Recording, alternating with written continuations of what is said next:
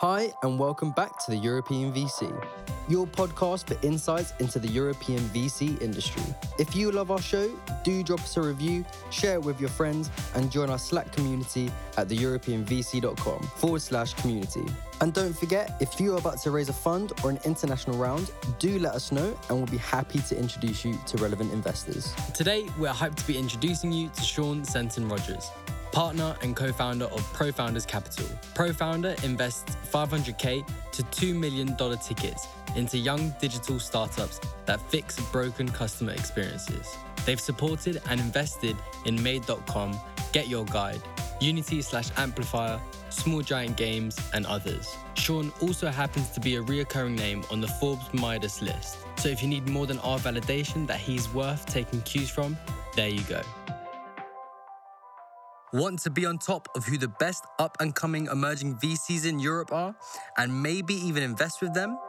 Register for our newsletter at theemergingvc.substack.com and be the first to get in the know.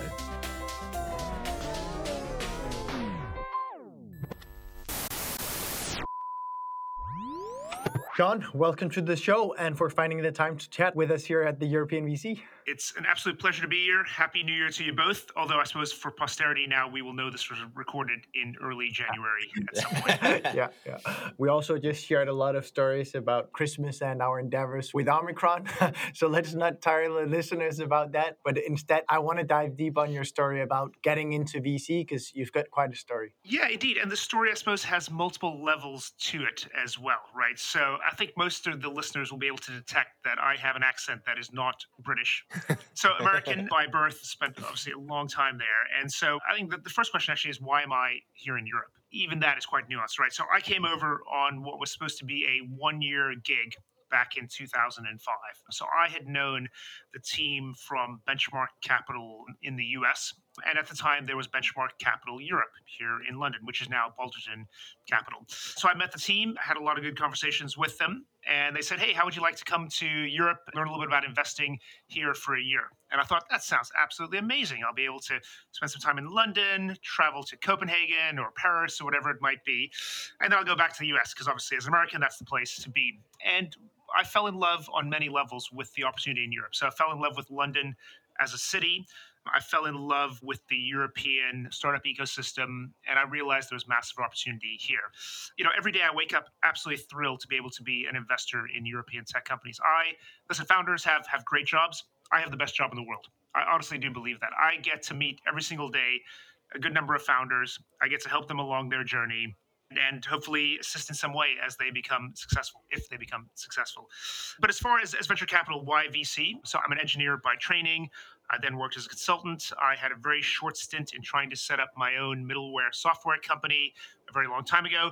It turns out it's really hard to be a, a, founder, but I really enjoyed working with early stage companies. Given my skill set, I thought trying to flip to the investing side back in 2005 6 could be interesting. And so I ended up spending a number of years with Benchmark Europe and then ProFounders for the last decade as well. You said something there that you started out over here as part of a US fund, and you know, we all know that back then the, the US funds weren't absolutely happy about investing in Europe. So I'm curious, what did you see in Europe that most funds didn't? The startup ecosystem was small. It's hard to describe how small it was back in 2005 6, right? I mean, there were 10 venture funds in London. There were two up in the Nordics, and then there were a few in Munich and a couple in Paris. And that was it. There was no Portuguese ecosystem, there's no Spanish ecosystem, etc. But that said, I think what I was impressed by was the flattening of the curve, and no COVID pun intended. But honestly, I think what we saw was that European founders were leveling up with US founders. And there's a lot of reasons for that, right? So the world was getting smaller thanks to podcasts, thanks to even things like TechCrunch, et cetera. But it was much easier for European founders to understand what it takes to succeed on a global level. And then on top of that, technology that allowed them to compete on a global level came as well, right? So, I mean, back in 2005, there was barely AWS. You'd have to spend money on racks and servers to be able to build your company. Guess what? AWS made it cheaper. Google Advertising made it that any company sitting here in London could target people in the US and start to sell a product to them. Even global logistics chains, which I know are falling apart now, meant you could build a product here and sell it into the US. And so I saw this massive flattening of the curve, so to speak, between the US opportunity and the European opportunity. And in fact, there's arbitrage, right? In Europe, the reason the US investors are now looking here is that it is relatively cheap compared to the US and there's great founders all over Europe you have a pan European strategy, and we'll dive into that in just a second. But I'd love to hear that arbitrage point. We're seeing it flatten a bit. It's not as severe as, as, it has been, but we definitely also have in Europe an arbitrage opportunity from the east to the west, and even Germany, France, and so on to the UK and London in particular. So I'm curious to hear just your thoughts on the arbitrage opportunity inside Europe. Yeah, I mean, the arbitrage opportunity is really mostly driven by the operating cost structure of the business, right? So if you're in San Francisco, it's going to cost you half a million dollars. I mean, I'm not kidding, half a million dollars for a top notch engineer. And when you build that all out, running a company is expensive, right? It's not as expensive as when you have to sort of build servers yourself, but it's more expensive than it would be in London. And the same way as you go to other markets, the cost of living is much, much lower. So the ability to build a team and operate is kind of there. And so what you see in the early stages is you need less money to get up and running, hence the valuations are slightly lower. But once you get to later stages, money is more mobile, capital is more available, investors are willing to travel more. And so, therefore, if you're sitting here in London and you say, okay, well, that first round was relatively cheap over there, I can get in a little bit cheaper than I might be able to in London just because of that price pressure the entire way up. And so, by the way, this is this is also going away. So this is not a long-term sustainable thing, right? The world is going to continue to get flat, but the arbitrage opportunities exist in different places, right? It used to be oh, we will build in Berlin because it's cheaper than London. Now people in Berlin are saying, oh, we'll build in Poland because it's cheaper to hire engineers there. People in Poland are saying, actually, you know what, we're going to go actually to Morocco and find engineers there because it's cheaper there. And you see this sort of cascading effect. So it'll be there for a while, but at least in Europe, I think that opportunity arbitrage is starting to lessen on your fund level and portfolio construction? Is it something that you think about as part of your strategy, or is it the best team wins wherever they are placed? It's the latter. So we are unabashedly a pan European seed stage fund. There aren't many that try to do that. Most folks try to say, well, we're either quite geographic specific, so we focus on Nordic businesses, we focus on UK businesses, French businesses. We believe there are great founders all over Europe it's not a joke. We put into our legal documentation that we could invest into any Eurovision Song Contest country. And we did that because it is a little bit of a joke and it's quite fun. We originally thought we could do UEFA football, but we decided UEFA is way too corrupt. So we went with Eurovision as the description. It's a particularly broad definition of Europe, as you guys know. But we did that because we believe there are great founders all over Europe. Now, we have to try to find those great founders all over Europe. But from our perspective, we don't have any hard and fast targets about X percent needs to be in this market, X percent needs to be that market. Generally speaking, we target two thirds of the investments onto the continent and a third here in the UK. And that's because this is home base for us. So it's definitely a little bit easier. But over the course of 2021, we made a first investment into Iceland which by the way is a great Eurovision country to be able to mark off. We also invested into the Netherlands for the first time. I think Belgium, but that might have been late 2020 when we invested into Belgium as well. So we know there are great founders all over Europe, and we don't want to restrict ourselves to not working with those founders. I actually think what you said is a perfect segue into a slightly different topic because you are pan European, you have a pan European strategy but you've started with a pan European strategy from day one, if I'm not mistaken, correct? Indeed. Many people advising emerging managers that I know would say, don't do that. focus on your market, start small, focus on your networks, and go from there.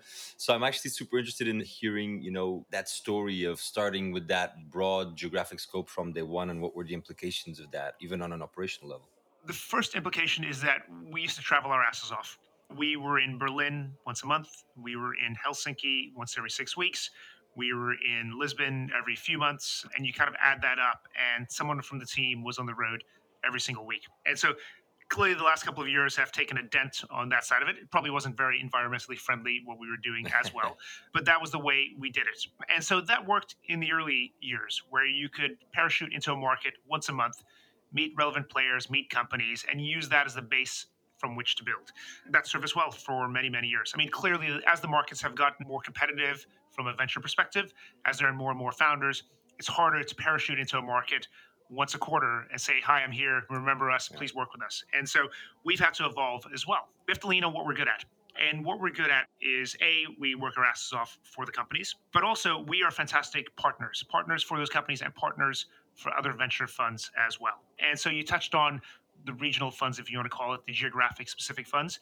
We're good friends to those. In fact, 75% of the deals that we do are introductions from local venture funds that say they're doing a deal and they want an international partner and we're basically a really good partner to them. We don't try to steal deals. We're not going to go in there and take it away from them, outbid them on pricing. We 100% respect intros, and then we bring sort of an international perspective, an international network, help the companies raise the next round out of London. We help the companies raise the next round out of the US. I used to also go to the US quite a bit and build up strong relationships with the US investors. And that's kind of the way we've had to work now in the current environment, trying to operate in a pan European basis. I very much believe in following the digital footprint rather than the physical footprint of fund managers. But as you said, you're also bringing a carbon footprint. and I'm curious to hear what's your thinking as a fund manager around you know traveling time and how you actually work with founders more digitally and how you make that work and argue the case to founders? Let's be honest we're all figuring out this new paradigm and there's no right answer yet. I'm a firm believer that we need some level of person-to-person interaction and i think if you have a base of that you can then build the digital interaction. But i think purely digital relationships are difficult right? And so trying to balance that with the fact that we are technology investors, we need to leverage technology nothing surprising about that, right? So why are we not changing what we do in the face of new emerging technologies? And so I do think the biggest change that I've seen over the last two years is the frequency of communication. I think when people would travel to Berlin for a board meeting, you kind of have this set in stone. Okay, in March, I'm be going to Berlin and we will chat then. I think what all these new tools, by the way, I'm going to include WhatsApp in this, right? I mean, I think WhatsApp has been a godsend for asynchronous frequent communication. I mean, I have WhatsApp conversations with every group of investors, every management team, and then every management team and investors together. And so sometimes you actually send the wrong message to the wrong group. You have to be careful about it. Uh, I've sent a message to a group, and five seconds later, someone texts furiously to say, "Wrong group, wrong group." Like this, this is not the investors only. Found, Founders are included, or, or vice versa, right? Investors that, included. That's exactly what David did as well. to me, I, I, just started writing nonstop with emojis, ding, ding, ding. delete yeah. the message, delete the message. no, but, but I think we basically adopted just far more frequent communication which actually is honestly what we want, right? Because what we always tell founders is it's not about a board meeting. Actually, I don't even care about a board seat. The reason VCs want a board seat, it's not actually about the power and control of board votes. Because frankly, if you're in a situation where you're going around the room and counting board votes around something, yeah. you're kind of screwed, right? You're in a really tough situation. We do it because actually what we want to do is we want to have a seat at the table to be involved in the conversations. And so that's a board seat to make it happen, fine. But actually, if we can just have frequent communication, and so I would say with over half the companies, I have a call set up every two weeks, um, standing call, just sit down and chat. It can be founder troubles, it can be hiring, it can be partnership strategies, it can be concerns on go to market, and whatever it might be. But actually, I find that is far better than having a quarterly board meeting. We've evolved quite a bit, I think, on the way we communicate and interact with companies. Now, at a group level, I think we've got a tricky situation now that we all have to deal with. So I think when everyone is virtual, when everyone is on a video chat, it's fine. What's brutal is when half the people are in a video chat and the other half are in a room together. And that we haven't solved yet. Maybe there's some weird telepresence things, whatever it might be. I, I don't know. VR, because I, I do love VR. Maybe that's part of it, but it just it doesn't work. Because guess what happens? People in the room forget about the people on video. People on video start doing email, they're less engaged, then therefore people in the room forget about them even more, and you're in this vicious cycle sort of downward. And so we haven't solved that yet. But yeah, I mean, listen, coming back, Andreas, to your question, I definitely won't be traveling anywhere near as much. When I do travel, it will be for a more meaningful period of time. So instead of jetting in and out to Barcelona for the day, I will go and spend four or five days and properly engage with the broader ecosystem. You're basically talking about the tech democratization. I find it interesting because first time we spoke, you said that that was actually something that actually informed a lot your decision making into starting ProFounders. You know that you wanted to seize that opportunity and fast forward to today it just it just that democratization speed just increased ridiculously but connected to that i'm really interested to hearing like how you evolved pro founders from day one to pro founders today. What has changed, and how have you kept uh, yourself competitive and diversified? Many layers to answer that question, right? If I take you back to 2010, 2011, as I mentioned, a few more funds being set up, we were part of this wave of at the time what were called micro VC funds. And the reason we existed was there were a number of quite large, sort of multi hundred million dollar venture funds in Europe. But what we saw was that the cost of setting up a company had actually dropped dramatically. And again, this comes back to cloud computing, Google advertising, et cetera. And so companies didn't need $5 million to get product market fit. With one to two million, they could get product market fit. And so we said, you know what we should do? We should right size the VC industry, go in, be able to write one to two million dollar checks for that prove or disprove phase of a company's life. And then if they are approved, they can then go out and raise a more meaningful round at hopefully a, a higher price. And we weren't the only ones that saw this, right? I mean, amazing funds like Seedcamp and Point Nine and Lifeline and others were all set up basically all around the same thesis, which was we can do something different in the VC space. Our commitment to investing early has not changed. So we still say we would like to be the first institutional investors into companies. And that's what it was then. That's what it is now. What it does mean, though, is that the round sizes have definitely moved up thanks to EIS here in the UK. Tax credits, the number of successful entrepreneurs that have become angel investors, et cetera, et cetera, the amount of competition out there a seed round went from being 1 million to being sort of 4 million in the last 10 years. By the way, this is great for founders because for the same dilution, they're now getting 4 million as opposed to 1 to 2 million. So definitely works to their benefit. So definitely what's changed, like I said, is the amount of competition, therefore the pricing and the structure. Quality of the founders has improved dramatically. We have to stick to what we know. So we're not going to change the stage where we invest. We're passionate believers that the most impactful stage in a company's life cycle is that sort of first go to market, that first time you generate real customer traction. You start to get data on lifetime value, you start to understand cost to acquire, all those sort of metrics. That's where we love to invest. And so that will not change. So our product offering, if you will, is the same. First institutional round of capital across Europe into certain verticals that, that we love. How we deliver on that offering has had to change. When we first set up Pro Founders, we only raised money from entrepreneurs, which is actually why we called ourselves Pro Founders. It's not that we're more profound than anyone else, but it's that we were there for founders by founders. Guess what? That's not that unique anymore. Every venture fund raises from entrepreneurs now. And so even how we market ourselves, how we present ourselves, our differentiation has had to sort of modernize and keep up with the market, right? And it's no different than any other business. You know, you get competition, markets change, you have to sort of keep up and present and modern in what you do. And so we've had to do that as well. And so we have the same offering packaged and delivered in a different way.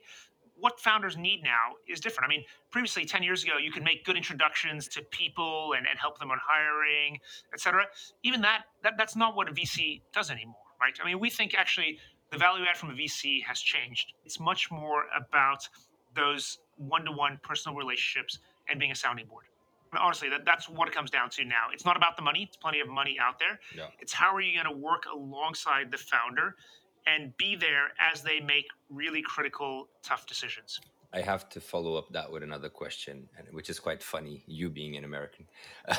How did the competition from US funds that are more and more coming into Europe affect this reinvention process of yours as well as pro founders? How do you look at this? honestly, as a very early stage fund, it doesn't impact. Because if you look at the European funds that come over, they come over in two ways, right? So, ones that have set up operations here in the last five years, for the most part, don't do very early stage. I know Sequoia has a kind of a scout program, but but in reality, they're writing 10 to 20 million dollar checks. Lightspeed, Sapphire, General Catalyst, etc. They do late A and B.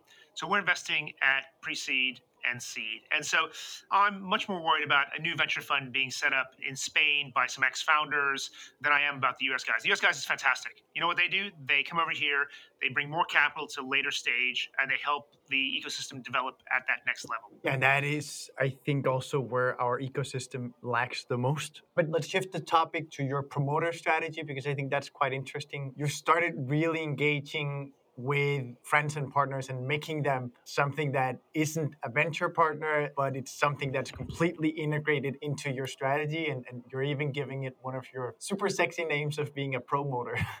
so I'm curious there. Tell us all about it. Yeah, Andreas, you picked up on our uh, weak attempt at branding, right? We are pro founders. and so we have a whole range of, wait for it, programs. And uh, one of them is the promoter, uh, promoter strategy as well. Um, and uh, listen, Promoters was born out of the fact that we couldn't travel as much. Yet we do want to have some level of eyes and ears into local markets. It's a twist on a concept that exists has existed for a while, right? So there are sort of scout programs. I know Sequoia is famous for their scout program. There are venture partner roles that some people have. We want to do something a little bit different, right? We are all about collaboration. We're all about promotion of certain ecosystems, no pun intended. And so we didn't want to compete with our friends at Lifeline, our friends at Kibo or K Fund, our friends at Headline or System One in Germany. And so we didn't want to hire someone full time in Finland because that is a basically direct shot over the bow from naval battle terminology to kind of um, compete with them, right? And so we weren't going to do that, but we wanted people that were sort of part of the ecosystem, people that were involved with founders and can basically just connect us in a nice way. And so we have Oskari in Finland, we have Andrea in Portugal, and we have Federico in Amsterdam that are promoters. And they are partially integrated in the team. They commit to spending half a day to a day a week on pro founders related matters, but really it's just supposed to be what they do on a regular basis. So Oskari had worked at Wave Ventures, which is a student run pre seed venture fund. He then became a founder. He runs a couple of businesses they are digital media related entities. They're not sort of raised on the treadmill of venture capital startups, but he's a founder. He's a founder. He's building two businesses in Helsinki and he's part of the entrepreneurial ecosystem. He meets founders all day long. So what he does now is says, "Oh, by the way, you should meet pro founders. By the way, you should also meet Lifeline. Let me connect you with them." But he's just making sure we're on the radar. He then joins on our Tuesday morning calls just to get a sense of what else pro founders is looking at. And it's a way for him to learn a little more about venture capital, to interact with other founders in a different way. But he's not changing what he does. He's out there building his company. Andrea in Portugal was the founder of Gleam, which sold to Farfetch. She now has a new startup. It's not super techy, but it is a clothing brand for women's golfers. She's been a founder of a tech company that sold to Farfetch. She was tech liaison for Farfetch. She is well known to the entrepreneurial ecosystem and she just talks about pro founders when she meets people. The key thing in all these programs is we want people aligned with the pro founders operating model and people that are going to make good recommendations, good intros for us, right? And so I have no problem with the scout models. I think it's great for, and certain people have made it work. We're a small fund. We can't just give someone a million euros and say, have fun, spend it, let us know what happens. So we need to make sure that there's sort of skin in the game and that when they make a recommendation, they are truly committed to it, right? Because it's very easy to spend someone else's money. That works mm-hmm. obviously very, very well for others. We have a slightly different twist on how we incentivize them, but just, just to say, like, they're fully aligned with making sure that we're successful together on those opportunities. I'd love to dive as as you're willing to on the different models because it's something that a lot of people in our audience are considering. The GPs considering if they should do it, the aspiring managers considering should I actually go for a scout role or should I not, and how will it be perceived, and so on. So I'd love to hear you, you know, juxtapose the different models yeah. because I'm sure you've gone through all of this when you designed the Pro Founder program. We thought a little bit about it. I don't want to overstate how knowledgeable we are about them, and so I obviously don't have the inner workings of the Sequoia Scout model. And like I said, I mean, they continue to double down on it. So from their perspective it works uh, incredibly well. You know, we face a number of constraints as a small fund, right? And and we like being a small fund because we think it's easier to return capital off a smaller fund, easier to get into carry, proverbial carry. We don't want to run a huge team. We like having a small, lean, and mean sort of team as well. If I think about different ways in which people extend their funds, there are a few, right? So Andreessen Horowitz has 400 people, I heard now, and they have a full blown recruiting team, marketing teams, content teams, corporate reach out, et cetera. And they run what I call a full stack venture capital model, where they say basically, whatever you need, we got it. You need marketing help, you want to meet the CEO of Cisco, we can all assist with that. It works very well for them as their $9 billion in new capital last mm-hmm. week shows. And then there are people that run a thin stack venture capital model Benchmark Capital in the US is probably the best example, right? There's sort of seven or eight partners and that's it. There's no 400 people, there's no media empire, there's no 15 people in recruitment, et cetera. They run and, and they they do insanely well as well. So we tend to towards the thin stack venture capital model than the full stack venture capital model ourselves. But then we thought about different ways in which one could extend. A few examples out there. There's the EIR program, where you basically encourage someone to come and build a, a new business within the auspices of your fund. There's the venture partner model, which I guess ostensibly is having a part time person who is an investor but might do something else as well with you. And then there's the scout model, where you basically give folks capital to invest into startups sort of on your behalf, but they make the investment decisions themselves. We obviously aren't going to run the full stack venture capital model. We just can't afford to on a, as a small fund. The EIR program in a virtual world, there's no real benefit to someone offering them office space anymore and having them join meetings. So it doesn't really work, I think, in the current environments. And so for us, we did think a little bit about venture partner and scout. Venture partner tends to go to someone who is more experienced, someone who might have been a VC or a very successful founder. And those are great. We wanted people that were sort of part of the early stage entrepreneurial ecosystem, right? Who were younger, who were still involved in the next generation. And so venture partners didn't necessarily work for that. And then the Scout program, you know, we like to make our investment decisions. We don't want to just give money to someone else to invest. That didn't work for us either. So it was more of a process of elimination, I suppose. But then with the twist on promoters, we have found that it's just worked insanely well for us. The quality of the companies that we get to meet, our representation into the early stage ecosystem has worked really well. So we're super thrilled with how it has panned out. Pan European three promoters in three destinations. How does that work? Well, it's not done yet. So there will be more promoters. Now, we also won't have 15 promoters because that mm. becomes impossible to manage and give the right level of service to each of them. But sure, we're obviously thinking about where else we can take our promoter model. And it tends to be individual led, right? So do we find a person that we think has the right profile and the right experience to kind of fit? So we're absolutely looking at new markets. And then there's also a trade off, if I'm honest, Andreas. Do we want to go into a market where we already are quite successful and we've number, had a number of good deals and we have a network? Or do we say, actually, you know what? We think, and going make this up, we haven't invested there. We think Liechtenstein is the next big market. And so what we got to do is we got to proactively go out and find a promoter in Liechtenstein and drive deal flow there. And we've done both, right? So in Finland, we were fortunate to have two investments that have returned upwards of 100x each. It's great. We're, relatively well known in Finland. And so we could put someone there, and their job's quite easy because people already know about pro founders. If I look at the Netherlands, when we hired Federico, we'd never made an investment in the Netherlands. We subsequently have. It kind of came together at the same time. We invested in a company called Smiler out of the Netherlands. But he has a different challenge, Federico, because not as many people know about pro-founders, right? But we are actually looking at other markets. So stay tuned. You could launch which markets right here and now, and then we'll make sure that you have a bunch of aspiring managers applying. On that topic, I want to shift a bit the conversation into something different, which is particularly our audience. So our audience is mostly emerging managers, aspiring managers as well. And recently I was made aware that you guys at ProFounders, you and your partner Rogan, are actually quite passionate about being involved in the ecosystem and being involved with emerging managers. So I'd love to hear you talk a bit about that. What do you guys think? Uh, what are you guys doing? Because I think that's really exciting. Indeed. We are almost the grizzled veterans, I suppose, to some extent, right? So we've been at it for a while. One could get jealous and say, oh, all these new folks, uh, I don't know what they're doing, blah, blah, blah. We have a slightly different tack where we think the ecosystem needs to grow and will continue to grow. And like I said, we're all about collaboration. And so we try to help out as best we can. If you think about being a founder, it's almost expected now that once you're successful, you pay it forward, right? And the reason why is because when you were getting set up, people were nice to you, people helped you out. And so we think a similar thing needs to occur in the VC world as well, right? Everyone should be paying it forward and helping out the next generation of managers. Because from our perspective, they're the next great source of opportunities for us. The next great company could come from this new manager that we spend some time with. And so we help out in different, in I suppose, a few different ways, right? I mean, I think we have a proactive approach to syndication. So we've never done an investment by ourselves. So we offer up as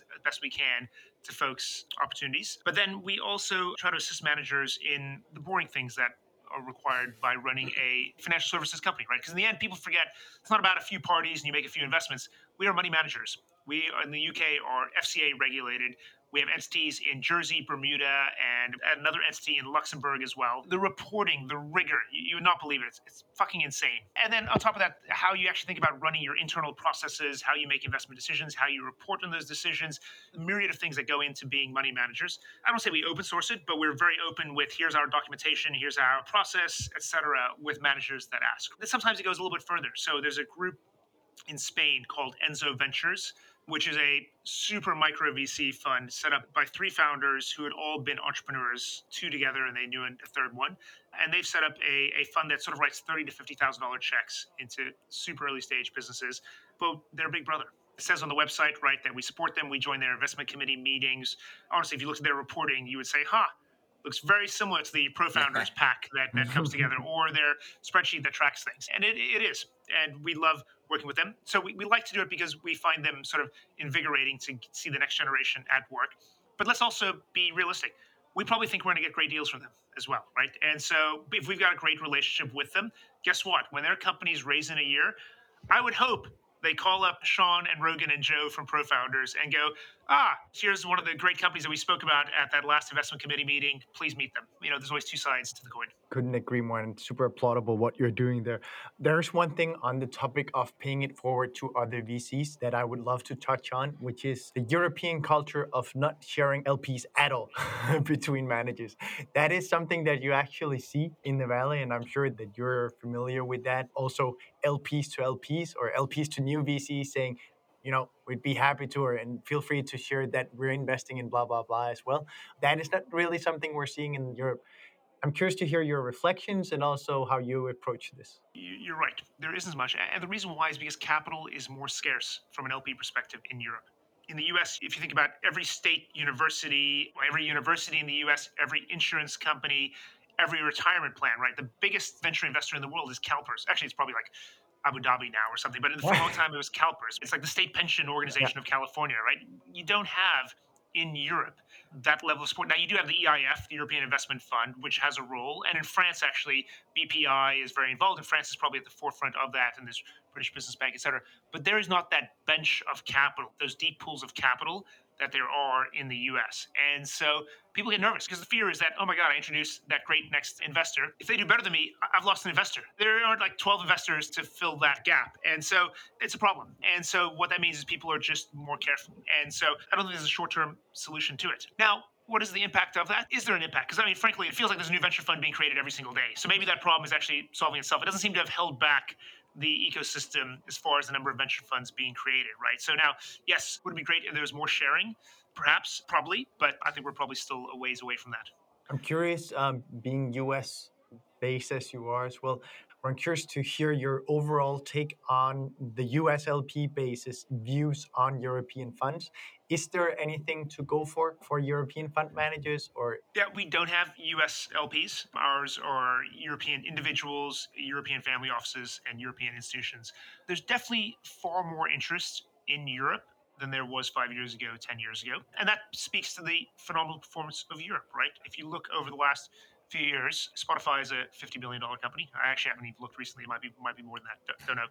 UiPath actually. I mean, I should look in real time to see how these share prices are holding up. But UiPath is a very meaningful company. Revolut is one of the most valuable private companies in the world. Hopin, you know, one of the fastest zero to six billion dollar companies ever. And so more and more Americans now see that Europe is creating global leaders. You know, the proof's in the pudding. General Catalyst is set up, Sequoia is set up, et cetera, et cetera. And so US LPs can get access to Europe via those entities. So maybe they don't need to invest directly into a European fund because they can invest into Lightspeed or, or Sequoia or General Catalyst, whatever it might be. But listen, when I speak to my friends at venture funds, yeah, definitely, there's way more interest in Europe from US LPs, 100%, because Europe is performing. And 10 years ago, Europe didn't perform. Sean, we are running out of time, so we're gonna jump into our quick fire round, which is how we always end our episodes, which are 30 to 60 second answer questions. Are you ready? Let's do it, yes. First question in venture, what areas excite you the most that other people don't really feel that excited about? Virtual reality, VR, AR, XR, whatever you want to call it. Go buy an Oculus Quest 2, put it on. It is uh, unbelievable and it's only going to get better, right? So we've invested in a company called SideQuest, which is an alternative app store. We're looking a lot of the content side of things. It's fantastic. I put it on and I can sit on a beach in New Zealand and see penguins come by, or I can go into space and start shooting robots as they come at me. And by the way, this is like V1. If you imagine the first flight, the Wright brothers, was nine seconds. 30 years later, we were going across the Atlantic Ocean, or even 20 years later. So imagine VR in 10 years, right? So I, I think there's massive opportunity there. Second question of the quickfire round What's the most counterintuitive thing you've learned since you started working in venture? Being the smartest person in the room is not helpful. I sometimes take pride in asking the ridiculously stupid question because sometimes you need to go back to basics. And so pretending to be insanely smart or being insanely smart doesn't necessarily help in building a foundation for, for tech companies. Final question of the quick fire. What can we expect in the future from Sean and ProFounders? Is it boring to say more of the same? I mean, we, we, we wake up and we really enjoy our jobs. We like investing in early stage companies across Europe. The audience won't be able to see this, but I'm bald. But I do remember on shampoo bottles, it used to say sort of lather, rinse, repeat, and basically do the exact same thing. And so I think we want to do that lather, rinse, repeat. Obviously, I can't lather, rinse, repeat. But from a fun perspective, we'll keep doing what we're doing as long as we're having fun. Yeah, never change a winning team, right? We've done this once or twice. So I have to ask, what's the story behind the the picture behind you? Uh, yes, I have a picture. Uh, I think it's from 1987 or 88 of Michael Jordan dunking a basketball, the All Star game in the dunk competition. So I'm of the age where I grew up with MJ sort of dominating. Big basketball fan. If you ever watched The Last Dance, I was amazed that someone can be so driven to win. Sometimes to the detriment, but I think it's a good inspiration for founders as well, right? Someone that sets the tone, steps out of the court every single day, does the best they can, leads by example, and is incredibly successful. And so I think it's a great role model for entrepreneurs. Thanks a million, Sean. This was amazing. Super happy to bring someone on who is such a big proponent of both founders, but also emerging managers. Amazing. Thanks a million, Sean. Thank you for having me. Thank you for listening to this week's episode of the European VC, your podcast for insights into the European VC industry. If you love our show, do drop us a review, share it with your friends, and join our Slack community at theeuropeanvc.com forward slash community. And don't forget, if you would like to suggest topics or guests for future episodes, join our community and help make the best pod for everything European VC. And if you are about to raise a fund or an international round, do let us know and we'll be happy to introduce you to relevant investors.